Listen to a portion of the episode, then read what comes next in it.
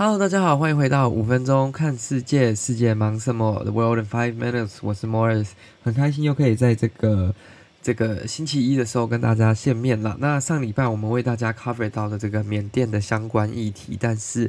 那个事件目前还没有太多的演变，所以我们今天就来讲一些比较轻松一点，或者是说比较跟那个没有相关的。那如果有更新的进度，我们再为大家一起追踪啦。那今天要看到的呢，其实是跟疫情有一点相关的。那大家都知道，现在这个时候基本上很少人可以出国嘛。那如果出国的人也都是逼不得已，或者是说他真的一定得出国，在这样的情况下，呃，有一个是大家怕疫情嘛。那怕怕疫情的另外一个点就是说，你旅游也很麻烦啊，你常常需要就是呃可能要隔离十四天啊，那就是一笔很大的花费嘛。那或者是说，同时间你有可能需要提供一些这种像呃核酸检测阴性证明的这种文件档案。那这个对其实是大家来说，不是每个人都想要被没事捅鼻子嘛，这是第一点。第二点就是说。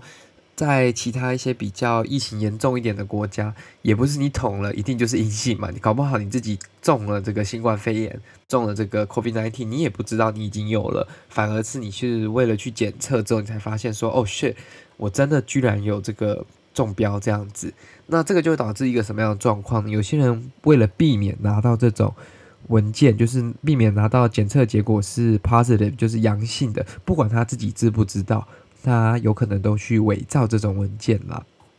那今天这是来自 BBC 的新闻，他是在讲说，在这个新冠疫情让大家没办法自由的旅行的时候呢，很多的这些 travelers，很多的旅行的人，不管是为了什么目的，他为了要离开国家，为了要成功登上飞机去他的目的地，而去伪造这个相关的证明那？那这个大部分都是在一些比较落后的国家才有办法达到这样子的这种结果，因为在比较。嗯，developed countries 的相对来说这比较困难一点，因为你要去伪造很多的文件，要去伪造很多的程序，你要去买通很多人，你要去呃可能贿赂很多人，这都是有可能的，都是需要的嘛。那大部分现在看到几个国家，第一个就是像阿富汗，那因为毕竟阿富汗没有那么的呃成熟，他们的整个 security center 也没有那么的 sophisticated，就是没有那么的完善啦。那需要出国的旅客呢，他们就基本上就是用钱呢去买这个假的文件，但这其实只是其中一个地方有这样子而已。那根据这个阿富汗民航局局长呢所说呢，一个航班呢基本上都会有十到二十个人是拿着假的阴性证明，所以你也不知道你飞机上旁边坐的人到底是安全是不安全的，因为你也不知道他的证明到底是拿真的还是假的。因为其实，在你 check in 的时候，那个地勤那个 agent 他根本也没办法去。呃、，verify 说你这个 test result，你这个 PCR 测试核酸检测的结果是真的是正确，是真的是受认可的，这没有办法去验证嘛？那基本上，如果坐了飞机之后到目的地，因为他们在飞机上可能又没有相对来说有很充足的距离跟防护，到目的地可能有更多人都确诊的，可能呃乘以两倍或乘以三倍，那这些就是一个蛮困惑的。也是蛮严重的状况了，因为同时间这些国家在入境的时候，或者是说你在飞机上还没有到那个国家之前，其实对他们来说都是一个防疫破口跟一个比较难守护的地方啦。那其实基本上现在世界上比较先进的国家都有这种，应该说不不管先进或不先进，都有这种呃措施嘛，就是不要让大家有阴性呃要阳性的人入境。那基本上唯一确认确认的方法就是，呃，当场验，不然就是请他上飞机前要提供这个证明。那阿联酋呢，那个他就是其中前面几个国家开始这个事情，开始这个制度，开始这个系统。那基本上你要搭飞机，你要到阿联酋，还是你要在那边转机的话呢，基本上你就需要有这个核酸检测的证明。但是他们其实就很。多没有实施开始多久就收到很多的这个假的证明嘛？那当然是他没有经过调查才去发现这件事情的。那有时候呢，更夸张的是，乘客不是自己去买的哦，他们是在这些诊所啊、医院啊。那他们去做正规的检测，但是可医院根本没有帮他测，反正他很是知道说这个人就是要出国用，这个人是要干嘛用，就直接给他一个假的结果。结果他到目的地的时候呢，如果又再被采了一次，结果发现居然是阳性的，那基本上这个就会受到相对来说，你如果去其他国家，你如果拿假的证明，就会就是会有一些相关的法律责任嘛，你有可能会被拒绝入境等等的。那这个对于一个假如说只是无辜的人其实影响蛮大的，因为你原本也不是你自己故意去伪装这个实验结果嘛，然后你是被类似诊所的人害，他们为了他们的成本考量等等的，那这些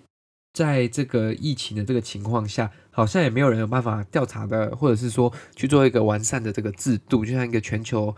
旅行呢，还是全球的这个核酸检测验证的 database，如果有这个东西的存在，这种事情就比较难去呃导致这种事情发生嘛。那其实为什么会这么做呢？其实这些实验室还是诊所，他们唯一最大的事情是什么？就是为了成本考量嘛。那他如果快速给他一个东西，他不只能收他急件啊，那他也不用工作，反正他就是丢给一个文件给他，他还有收入。那这个就会是一个蛮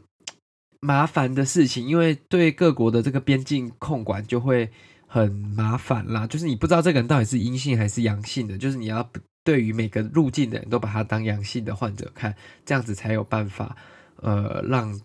大家更安全嘛。但同时间，他们还是会有一些那个风险存在啦。那不管刚刚讲到的阿富汗啊，还是德国啊、丹麦啊、法国啊、呃、伊朗啊，都有这些状况被发生、被被发现。那基本上这些人就会面临到不止可能会被拒绝入境，还会被面临到一些审判等等的后果。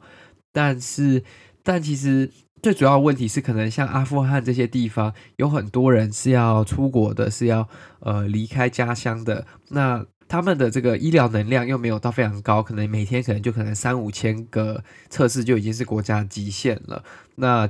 你要叫他们。符合本身国内的需求，然后又要符合这些自费可能要出国的的需求，基本上对他们来说是一个蛮大的负担嘛。那最快的方法就是制造假的给他们去用这样子。那世界卫生组织呢，WHO 其实他们就有在推动这种用 blockchain 区块链去做的这种疫苗电子证书，就是确保说大家都有打疫苗，或者是说像这种呃国际的通行证。但是这其实。我觉得相对来说，世界上每个目的地、每个国家，你要所有人都套用一套系统，其实是还是需要一段时间的。那这种合作类的内容，其实通常都要花很久的时间才能达到一个非常完善的制度。所以我们就静观其变吧，不知道这个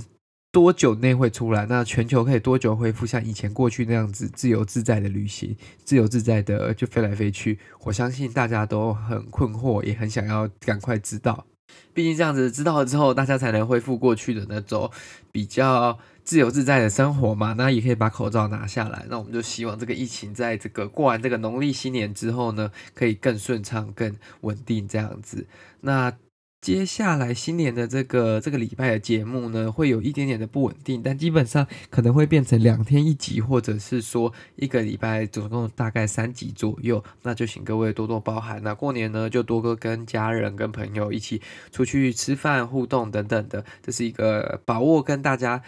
重要的人，在意你的人相处的时光嘛。那今天的这个节目就到这里结束了。那如果有更详细的 update，我会让各位再知道。谢谢大家，那我们就下次再见了，拜拜。对了，如果你还没有推荐这个节目给你的亲朋好友的话，记得要把它推荐给你的亲朋好友，也欢迎随时追踪以及评分我们的节目。感谢各位，那我们就下次再见喽，拜拜。